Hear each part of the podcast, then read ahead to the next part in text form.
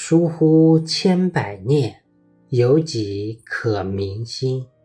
每日居一瞬，留将老去寻。为什么要写诗？回望前人，答案有很多。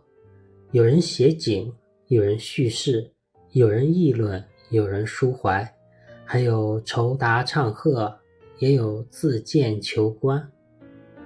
对我而言，稍稍有点不一样，但又大体上一样，因为我主要是用来记录生活，像写日记一样，每日掬一捧时光，化成寥寥几句诗行，留待老去时慢慢回望，慢慢品尝。当然，这其中有写景，有叙事，有议论，有抒怀，如此种种，不一而足，不拘一格。用诗来写日记还有一个好处，就是比较灵活，随便抽一点时间就能沉吟几句，比较容易坚持。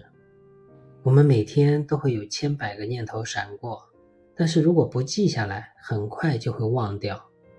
我用小诗截取其中一瞬，就像是在时光的河流里捞起一颗珍珠，一颗颗的攒下来，就能穿成一串珠链。回望时，既能看到一个个闪光点，又能回味每一段时间的整体经历和心态，也可以说是一本记忆的相册吧。由于是用写诗的形式来珍藏时光，我就把这首诗叫做《居光》。居光，作者上下。疏忽千百念。有几可明心？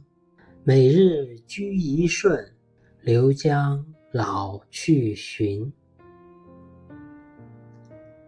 感谢您的聆听，我是上下，期待再次相会，谢谢。